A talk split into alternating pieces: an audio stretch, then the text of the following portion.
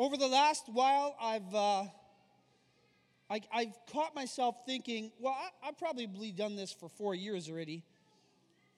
Um, here, I do this basically everywhere I go. I ask questions like, what's the point? Why am I doing this? Why am I doing that? Why am I going here? Why am I going there? And, um, and so this is sort of what I've come up with. Something I find myself thinking about regularly is what makes Catch the Fire Winnipeg a place to call home for Jen and, my, for Jen and me. You know what I keep coming back to?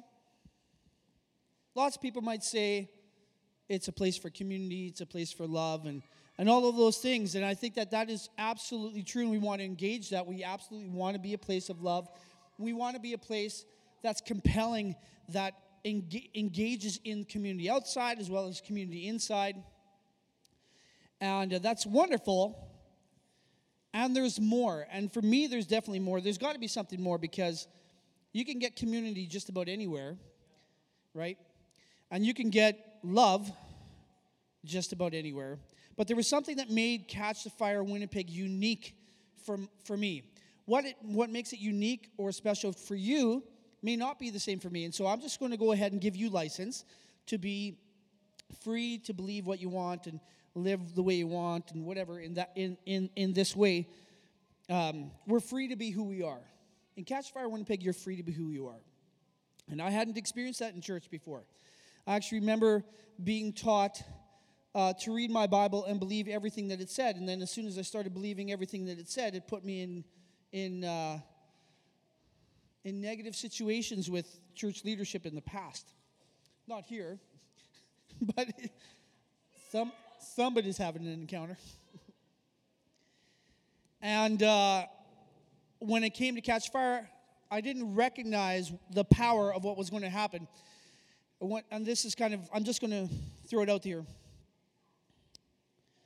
Here at Catch a Fire, I'm encouraged to encounter the life transforming presence of God encountering the tangibleness of God and all that on all of heaven is a high value here. At Catch Fire Winnipeg, we are not afraid to embrace all that God chooses to share with us, whether it be angels and saints, heavenly beings, seven spirits of God, new sounds and smells, they're all welcome. We know that we are truly, that there truly is a river whose streams make glad the city of God, the holy habitation of the Most High we have learned that we can breathe underwater in that river. We have encountered and experienced the tangible presence of God's love in the form of a comforting blanket over all of us. We've had angels join us in singing praises, uh, uh, praises to God, and they were heard audibly by people in the congregation. We've had the keyboard played with nobody standing at the keyboard. These things have actually transpired. We have been called the place where miracles happen. So, what is Catch a Fire Winnipeg to me? She is a lampstand shining bright for all those in our region who desire to encounter the very real presence of God so that they will be transformed forever. Because once you've encountered Him, everything changes. And so that's why Catch the Fire Winnipeg for Ken and Jen. Encounter here we can encounter. And so this morning, I'm going to encourage you to join me in continuing the encounter. Because guess what? Without encounter, what is there? What, like, really, if you're not encountering Jesus, if you're not encountering Holy Spirit, if you're not encountering the Father, what are you encountering? Certainly, you're not here to encounter Ken Haslam in a bunch of words. If you are, you may be sorely disappointed, but if you're here to encounter the life transforming presence of God Himself, then you will not leave disappointed because that is one of our absolute highest values. So this morning, I encourage you again to enter in with me as we engage with all of heaven. And I remember I remember going through a season where we were encountering all kinds of strange things. And I would, I would call Keith up, or I, like some of you may, may not remember, uh, Keith Miners, I would call him up or I'd text him, and I'd be like, What is happening? I feel like something snapped in my brain, and things are just crazy. This, I'm happening. This is happening. That's happening. I remember there was this glory cloud. I was uh, reading my Bible in a recliner, and I was just sitting there, and something happened over me. I saw this cloud. So whether it was in my mind's eye, whether it was in the spirit or in the natural, I can't really tell you. I only know that these things happened. And so I quickly texted Keith because I was quite afraid. It, this opening kind of opened, and then I just got this word counsel, but I didn't quite know what it meant, you know, because like if it happened to you, how would you respond, right? Be like, oh yeah, that's pretty natural. I was encountering this this counsel, and Keith said to me, in good pastorly form, do you have any sin in your life? And thankfully that day I could say, nope, not today. Today, today I'm good. Right? How many of you have done that? Like, you you actually can keep track. Okay, today actually, I'm I'm doing really good today, right? And I said, nope, nope, it wasn't that, it wasn't that. And so we went through it, and he said, well, I don't know, just go ahead and engage. So he gave me license to engage, and and I sort of gave myself permission somehow. And then at that moment, an arm reached down and turned my Bible page. And I would guess at that point I said, I guess things are shifting. There's a new page turning. So we engage God fully with expectation that He is real and chooses to manifest in multiple forms in many ways to get points across, to help us to recognize our sonship, that who we are in Him needs to transcend our own concept of who we are. And so I want to invite you into a, into a love story, recognizing that the love of God is so absolutely far beyond anything we can possibly comprehend or understand that it's going to sound supernatural. It is going to sound a little out there, and it's going to be somewhat controversial to some people because that's what the love of Christ is. It is a controversial topic. It is a controversial reality because his love forgives everything. The transaction that took place on the cross forgives everything. Everything. For everyone. That's pretty controversial. Even in our own lives. Well, surely I must pay the, the penance, the price for this or for that. And I carry guilt or guilt, carry shame, and, and I hold on to it, and I'm like, oh, I've got to work my way through this and somehow absolve myself of this, but you've already been absolved. And that's the reality. You've already been absolved of the sin. You have this has already taken place for you. You couldn't do it for yourself. I couldn't do it for myself. And that's the beauty of the good news of Jesus Christ. Is that he. He recognized the need. And he was like, "Hey, let me take care of this for you because I love you." And so today's topic really is about the love of God manifesting in our lives in multiple ways. I love it. So, in this journey of encountering, suddenly Keith came up with, hey man, we're living. Well, he didn't say hey man, I added the hey man. Right then? No, that's Scottish. I can't do his, his English. It's a weird English. It's a good English, but you know, I can't, can't quite nail it down. But either way, he reminded us that we are actually in Hebrews 12. So, whenever we're going through encounter, whenever you experience and some strange phenomenon or encounter, recognize that God is absolutely willing to reveal to you where in the Bible you happen to be walking during this time. And so he showed to us that we were walking through Hebrews 12. And I was like, okay, help me to understand what you're talking about. So I just read it. Hebrews 12, 22 to 24 makes it very clear that we have come to Mount Zion, the city, city of the living God, the heavenly Jerusalem. Well, that's fantastic. Woohoo! Exciting times. But that doesn't necessarily mean that anything changes. It doesn't feel like there's a change. I'm not reading something, you know, it's some ethereal thing.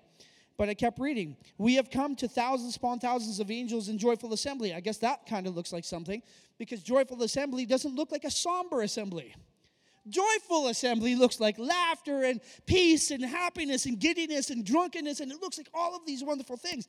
And I remember, okay, well, how, how, Help me, God, understand what joyfulness looks like. What does joy look like? And he reminds me, hey, man, remember that time when I kind of just flooded the room with my spirit and there was like fire everywhere and people were talking all kinds of weird languages? And Peter went outside and the whole crowd of people was there thinking, man, these guys are nuts. They must be drunk. And Peter said, no, no, no, no, no. For these are not drunk as some of you suppose. It's only 9 a.m. It's only 9 a.m. How could they possibly be drunk? Now, today, now, we could say, well, they're drunk because they've been drinking all night. But back then, that wouldn't have been the case. They were speaking in different languages. They were like, like, like, just think of what that drunkenness would have looked like. It's just spilling over. They, like, the people really thought that it looked like drunkenness. That's pretty spectacular. And some of us would be offended at that. Certainly. I certainly was offended at it in 2008. In fact, I encountered one of the very people that comes here regularly that I'm very close to now that I wasn't so close to then because he was always in this weird drunken stupor. And I was always on my knees, fervently praying. And here he was laughing and joyful. I was like, I've got to leave. Does this guy not know the seriousness of what is happening? But joy is the serious business of heaven. Joy is the serious business. Wow, I thought fervent prayer was the serious business of heaven. No. Joy. All right. So, joyful assembly with angels. Oh, okay, so I guess I can have the expectation that if the Bible tells me it's true, right? If the, is the Bible true or is it not true? It's true. Okay, so we, we have a consensus. It's true.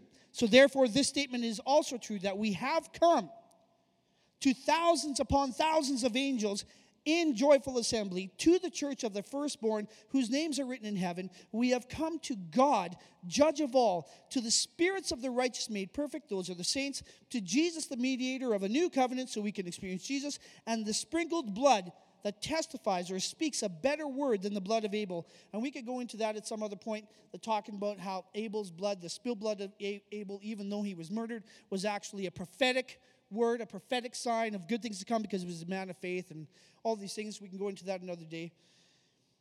But the point is that we have come. We are not coming to. It isn't a future event. Even though it is a future event, it's also it's a future present. You are coming to, you have come.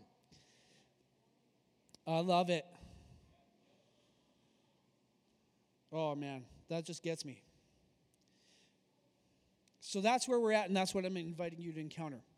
Don't be afraid to encounter angels and saints and living creatures that have lion's head, ox's head, eagle, man. Can you imagine some, like, imagine some of these guys who he, they didn't read it in their Bible, they didn't read it in their scripture. Ezekiel, you know, seeing all, he's a wheel inside of a wheel. Where is that in the Bible? Where is that in the scripture before Ezekiel wrote it down? It's not there. So some of the things that you're going to encounter, guess what? They may not actually be in there yet in the Word.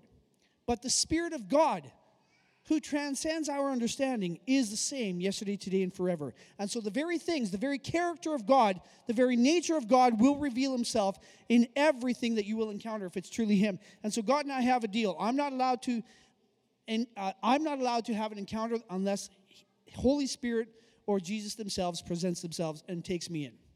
And that's a really safe place to be. Okay? And you know your heart. You know what you're going after. I know, like we were talking this morning about having a hunger, this growing hunger inside of you. How many of you are dissatisfied to some extent with where you are spiritually? Where you are in your life with God, in ministry, in your job, whatever. There's this dissatisfaction. Some people might find that a place of discouragement, and I'm going to let you know that you can turn that around and recognize it's actually an encouraging place. It's an encouraging moment in your life when you recognize, man, I'm hungry. I'm not satisfied. You shouldn't be satisfied.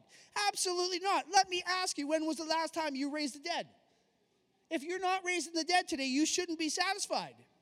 When was the last time you walked on water or walked through walls or had glory dust fall during one of your meetings? You know, when was the last time 3,000 people gathered and heard and accepted Christ while you just shared a word that was on your heart?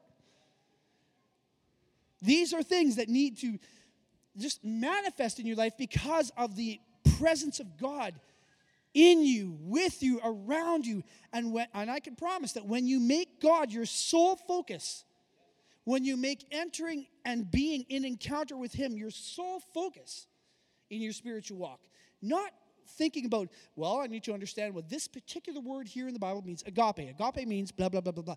That's great. We do need that from time to time. We do need to understand Hebrew from time to time. We do need to understand Greek from time to time. But what you need to understand more is who God is, who He is, who the Father is. When you understand the identity of the Father, I'm going to get I'm going to give you something. That's when you begin to understand the identity of you. And so today we're going to be talking about your identity, my identity as a son of the most glorious king, the greatest God. He's a spectacular, he is a wonder, and he's made you in his very image. So that makes you spectacular. That makes you a wonder. Isn't that great? So, if you're dissatisfied, praise God. I want you to be dissatisfied. I want you to surrender more. God is asking us to surrender, not strive more. Man, you uh, here's the deal. Like when Jesus was getting ready, this is the greatest thing. He didn't go, "Okay, God, come to me now. Open up the floodgates of heaven. Pour it all out on me. Show the people the magnificence of your splendor. No. This is what I remember about Jesus that while everybody else was sleeping, in the place he was sleeping, he got up and went to a solitary place to be with the Lord. He went to a solitary place.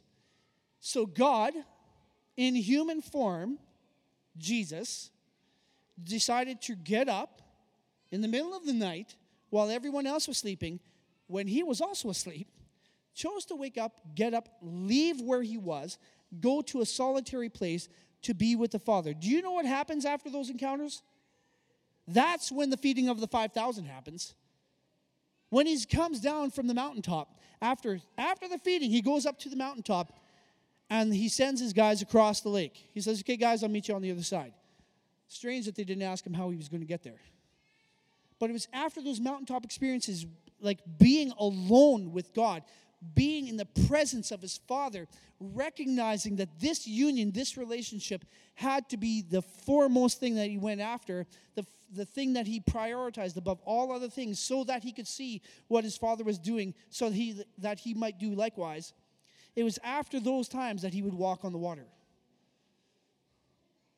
It's after those times, those powerful times, in the presence of God Himself that He would heal the sick, that He would raise the dead, that He would cleanse the leper, that He would operate out of absolute compassion. So, what does that tell us? That tells us that if we want these things manifested in our lives, if we want the hunger to be sated or satiated in our lives, then what we need to do is pursue encounter with God Himself. That's what we need to pursue. And it'll transform us it'll change us. When you hunger for nothing more than His absolute life giving presence, your life is going to change. It'll change. He does not dissatisfy. Oh, yeah. One of the many things that I've asked myself along this journey in the faith. So, this is where things might get a little sketchy for you, but it's okay. If you don't agree with me, you don't have to agree with me. You are totally powerful and free to have a different opinion than me and to ask different kinds of questions than me. But these are some of the kind of questions I ask myself. What would be left? What would we be left with as, as a Christian culture if we remove the concept of eternal punishment or hell from Christian thoughts and speech? Would there still be anything left in our conversation with the world that would cause them to want to accept Jesus Christ? Would we still choose to do right by another would we choose to do right by ourselves without the fear of punishment? Because what is punishment if not a punitive measure of retribution for the one who was wronged? Just to kind of break it down, what if fear was removed?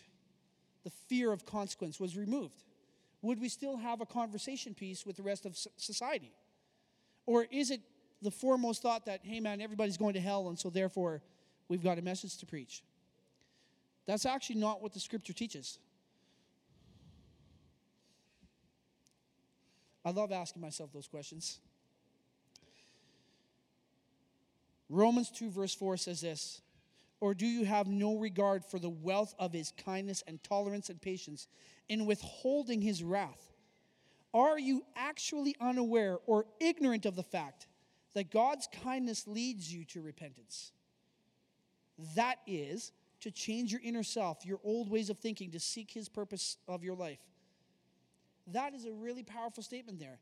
And what ties together with that is this little this little portion of scripture. Sorry, I, I can't remember exactly where it is. But it goes a lot like this.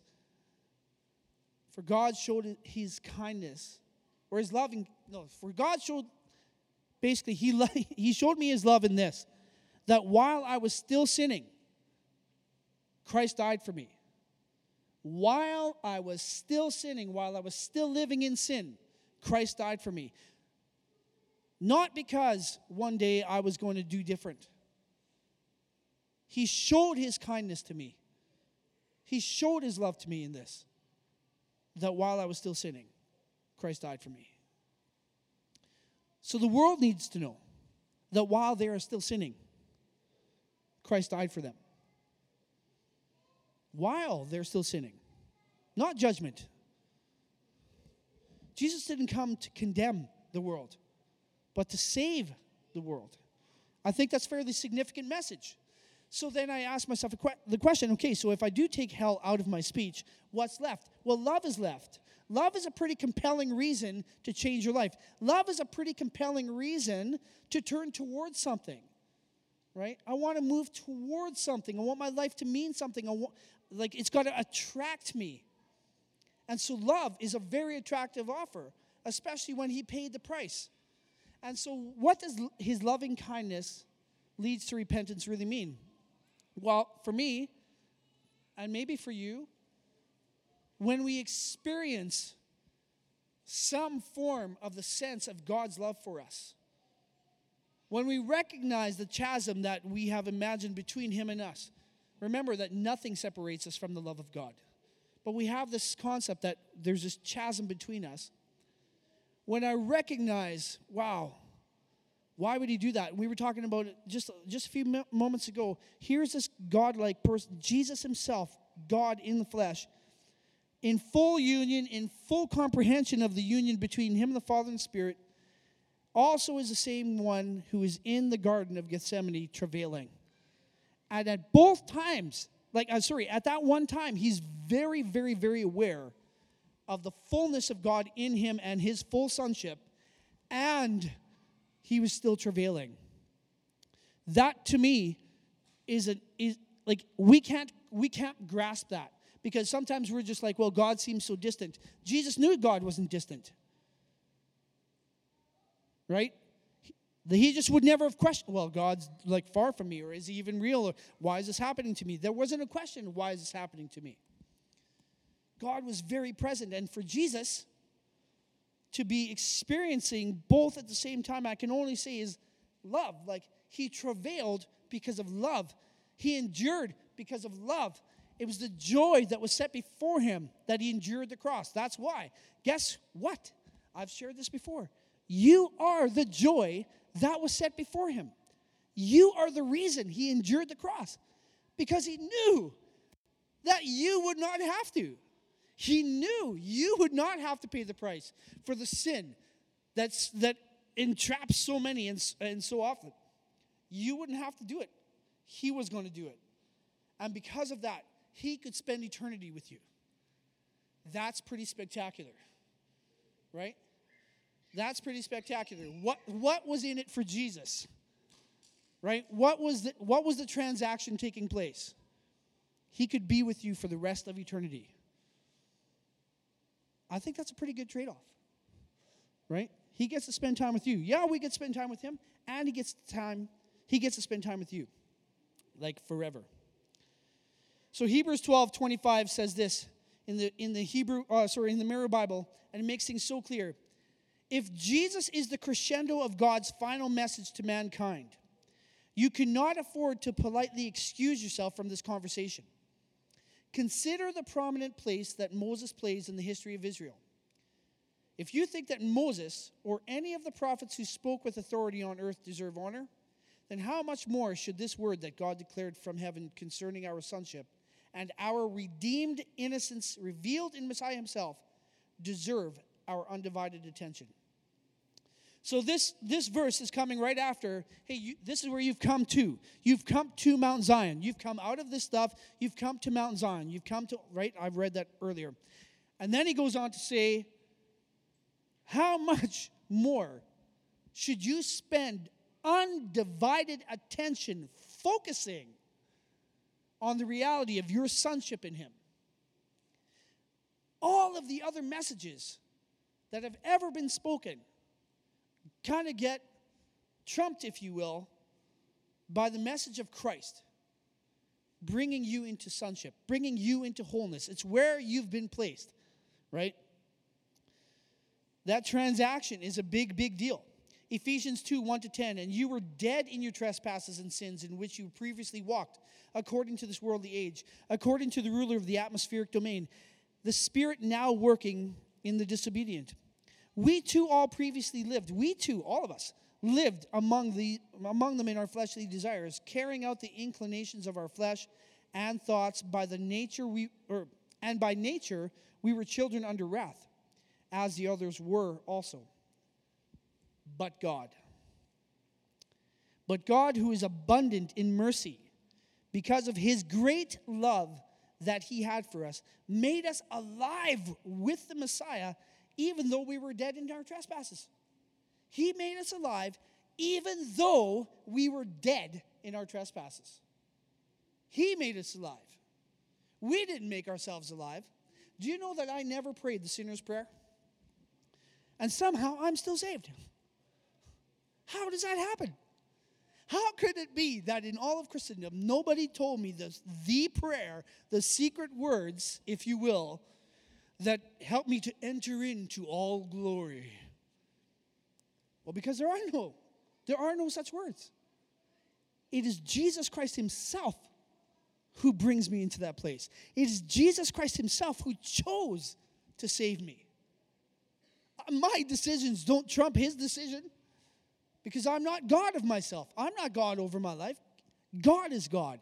And He chose out of His loving kindness, out of His mercy, to save me. I think that's pretty spectacular news. It's very, there's huge, as, as a famous white haired old man would say, there's huge implications to what I just said. Because of his great mercy that he had for us, he made us alive with the Messiah, even though we were dead in our trespasses. By grace, you were saved. He also raised us up. I love this part. Who doesn't love a God who creates you, lets you do your own thing, you know, there's this quote unquote separation between us. So he's like, okay, well, here's a bunch of laws. Try to live up to them. You're going to find out you, you can't. And so, therefore, now I'm going to send my son to show you that it's only by grace, it's only by my might, that my spirit, my love, that you're going to be saved. And so, Jesus came down. Jesus, like, turned, like, he gave everything up in all of heaven. None of us has known the glory like Jesus has known the glory. None of us have made that kind of a sacrifice. None of us. And he sacrificed himself and he came down and he was born in the form of a baby. That's pretty trusting. I get asked, well, how come he didn't come as an adult? I don't know. I don't know anybody who's been born as an adult. That should be funny, actually. that was my way of kind of chilling out. So he was born as a baby. He rose, he grew, he got older, and in that growing, He loved us. He reached out to us. He touched us. He hugged us. He embraced us. He healed us. He elevated us. He gave us honor. He gave us respect. He tore down the walls that separate us. He took away all of the titles. He took it all away so that it was just you and me and him and we are his prayer is that we would be one not that we'd be a grouping of people who all gather together. No, that we would be one. One. As He and the Father are one. No separation. That was his prayer. So he came, he died, he was crucified for our sins. Okay, there was quite the transaction that took place. He paid the price for us. Then he was buried. Then he rose himself. He raised himself from the grave. Pretty spectacular. And I've shared this before that many people come to the saving knowledge of Jesus Christ and enter into a loving relationship with him because of that transaction. But not only that transaction, but what happens after that when he ascended, we ascended with him. Okay? We ascended with him. How do I know that? Because currently, right now, we are seated in heavenly places in Christ Jesus. He wasn't content to leave us where we were. He wasn't content to just say, okay, here you go. I've paid for your sins. Now go and sin no more. That's not what he said. That's not what happened. There was a great transaction that took place. And now, because of that transaction, because of what Jesus actually did, we are now seated in heavenly places in Christ Jesus. We'll go back here. By grace you received, he also raised us up with him and seated us in, in the heavens in Christ Jesus, so that in the coming ages he might display the immeasurable riches through faith, and this not from works, so that no one could boast. So, why did he seat us in heavenly places? He seated us in heavenly places so that he could display his immeasurable riches of his grace in the kindness to in his kindness to us in Jesus Christ. That's why. There's a reason. We're seated in heavenly places right now so that his innumerable, his absolutely immeasurable kindness and love can be displayed in your life. In your life. Well, it sure didn't happen this week. It's a pretty miserable week this week. My finances, this is absolute sarcasm. This did not happen to me. I'm not forecasting this, okay? I'm just making a line right here. This is just a story for example. For everybody out there in the spirit realm who might be listening, this is not going to come to pass. But, oh, what a woeful week it was for me. You know, it was too hot. I sweat too much. And then there wasn't cold water, there was only warm water. And the hot tub wasn't working. And I stubbed my toe numerous times. Oh, woe was me. We all have opportunity to do the woe was me. All of us. And in that moment, if we can catch ourselves, when we get, hey, hey, hey, hold on, hold on. That's my old way of thinking. That is the unsanctified section of my brain, if you will. I don't actually believe that that, that is the case. But there's, there's an old pattern of thought there that Jesus came to nullify. Because here's the new thought, here's the reality the reality is that I am now currently seated in heavenly places in Christ Jesus so that his immeasurable kindness can be displayed in my life. That is the reason. And so when I have the woe is me moment, I can just, you know, as an adult, as a mature son, not as a child, but this actually takes discipline, it takes maturity to go ahead and engage this because it's with intention, right? We know that as mature people that we do things out of intention. You know, something's difficult, but we press in, we press on, we move through it. Right? That's a mature place. We don't allow ourselves to be overcome or stuck in that situation, right? Because it's difficult. If something's difficult, we still need to move through it. It's just the reality of life. Right? That's true. And it's and it's a good thing to grow up and to mature through difficult circumstances and recognize at the same time that okay, I'm now going to act out of maturity and, and, and self-discipline and I'm going to go, okay, I've got a decision to make. Either I can continue to think the way the old me would like to think, or I can choose to think out of a new place. And I want to I want to choose the new place. I want to choose the place that says, I have been created for his loving kindness to be displayed in my life. Wow. All right. So then I want to open myself up to that very thing. I want to be receptive to that very thing for the loving kindness of God to be displayed in my life. Well, how can I do that? Here's a tangible, this is a very practical thing I'm going to give you. I'm going to offer you this one practical step. Try being grateful. Show some gratitude, right? Gratitude goes a very long way. I can be grateful that because of what somebody else who never met me in the flesh, quote unquote, did for me. He chose to die for me. He chose to raise, rise for me, and he chose to ascend for me, with me, uh, taking me up. That's his decision. He chose that. And out of that love, I can boast. I can boast of my God who loves me so much that he absolutely chooses to not allow anything to come between him and me. Nothing, including my own attitude, including my own thought process. Nothing. My own beliefs don't separate me from him. They don't. It's fantastic. I can just be Ken in, in whatever form Ken shows up, and God's like, man, I'm just so happy to love you. I'm so happy to display my loving kindness towards you. In fact, while you're being miserable, allow me to show you some kindness. Allow me to show you some love. I remember some of the deepest places of, of hurt and pain that I was going through. And somebody, my mother in law, in fact, showed me loving kindness. And now this wouldn't necessarily seem like loving kindness to you, but she all she did was offer me a piece of toast. But I was so broken at that very moment, I did not believe I deserved to have her make me a piece of toast. And I broke down and wept and left the room. But God's loving kindness in your deepest, darkest place chooses to shine through and say, I've got a hope for you. And I've got hope for this world. I am the hope of glory. I am. That's Jesus saying it, right?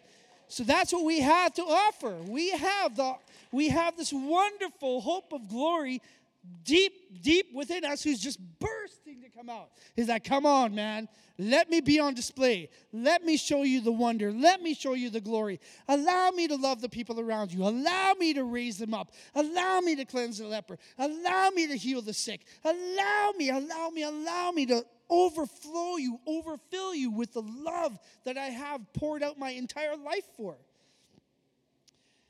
And we can make that decision. We don't have to strive to enter that stuff, it's already all over you. You know what you got to strive to do? Shut up. right? Change the tapes in your head. Just draw it back and recognize this is what God says about me.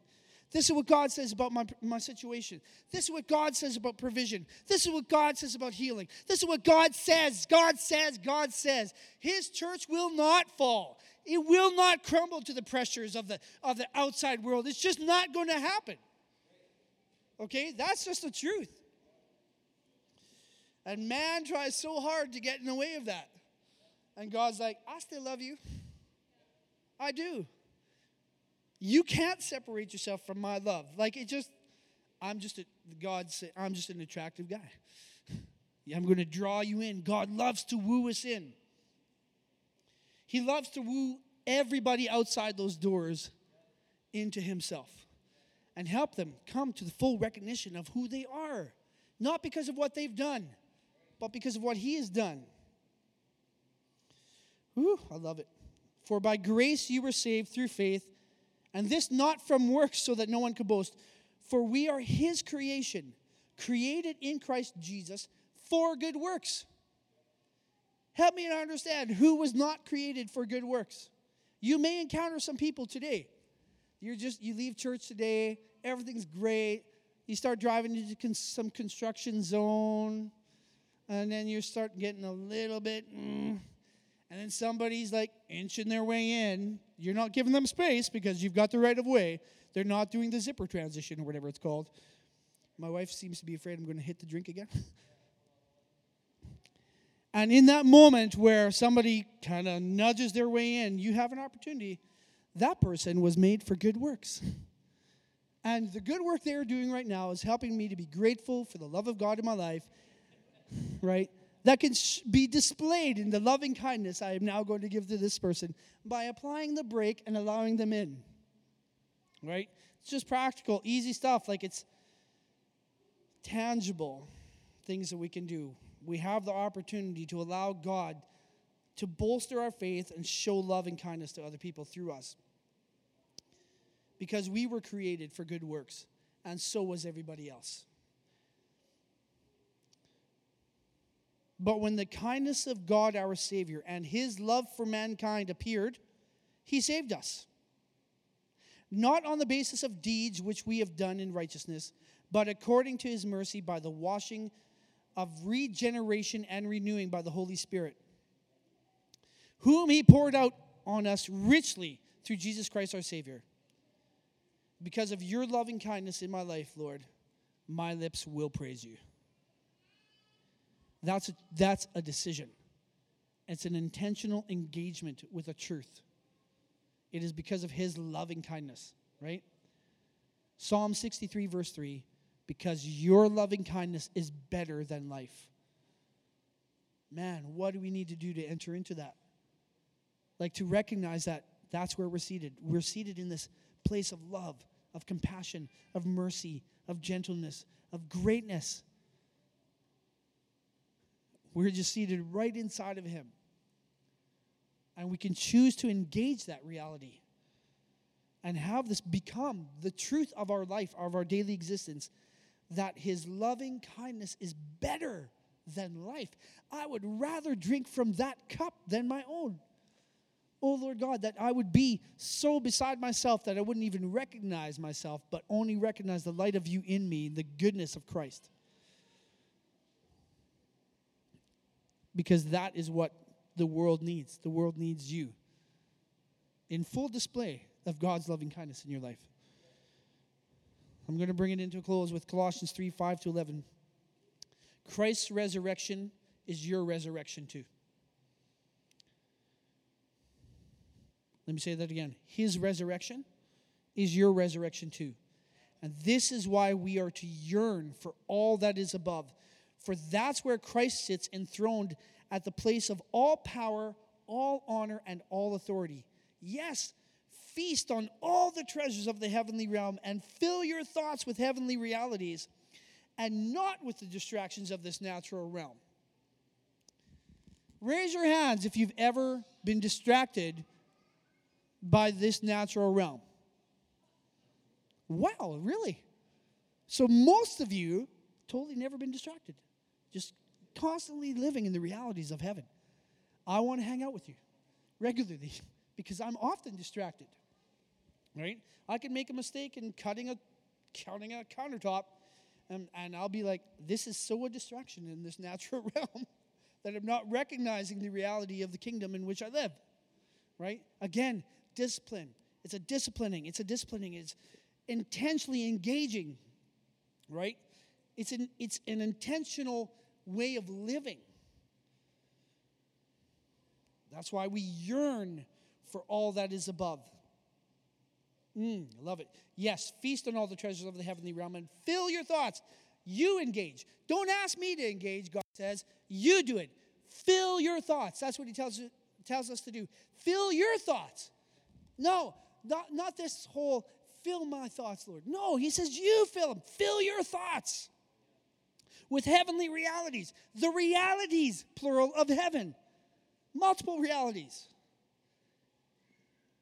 Do it. It's, it's, it's a command. Make it, make it happen. And not with the distractions of this natural realm. So you're choosing that realm over this. Your crucifixion with Christ has severed the tie to this life, and now your true life is hidden away in God in Christ. And as Christ himself is seen for who he really is, who you really are will also be revealed. So the more you find yourself wrapped up in the love of God, and have Him revealed in your life, you too will also become more revealed as the glorious Son of God that He created, right? To bring divine order through, to bring purpose through, to bring love to the world through. And how can we go ahead and do that? Live as one who has died to every form of sexual sin and impurity. Live as one who died to disease and desires for forbidden things, including the desire for wealth, which is the essence of idol worship. When you live in these vices, you ignite the anger of God against these acts of disobedience. That's how you once behaved, characterized by the your evil deeds. But now it's time to eliminate them from your lives once and for all. Anger, fits of rage, all forms of hatred, cursing, filthy speech, and lying. Lay aside your old Adam self with its masquerade and disguise. For you have now acquired the new creation, which is continually being renewed into the likeness of Christ, of the one who created you. Giving you the full revelation of God. In this new creation life, your nationality makes no difference. Your ethnicity, education, economic status, they matter nothing. For it is Christ that means everything, and He lives in every one of us. Christ is the one that matters, and He lives in every single one of us. So you're not a slave. You're not, it's not about male, female, white, black, brown, yellow, whatever. Like, I try to hit all of those colors in a year. Okay? Personally, I try to nail all of them in winter. I'm kind of more of a yellowish green and, and move towards brown in the summer. That's humor. You can all laugh. Courtesy laughing is okay. Jen knows that. Christ is what matters. Christ. In Christ, you are the wealthiest of the wealthy.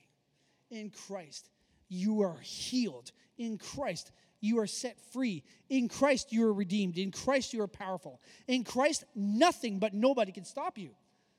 Nothing but nobody can separate you from the love of God. Nothing. No one, including you, because you're enraptured in his love and kindness. And it's a beautiful gift of God that he gives to us.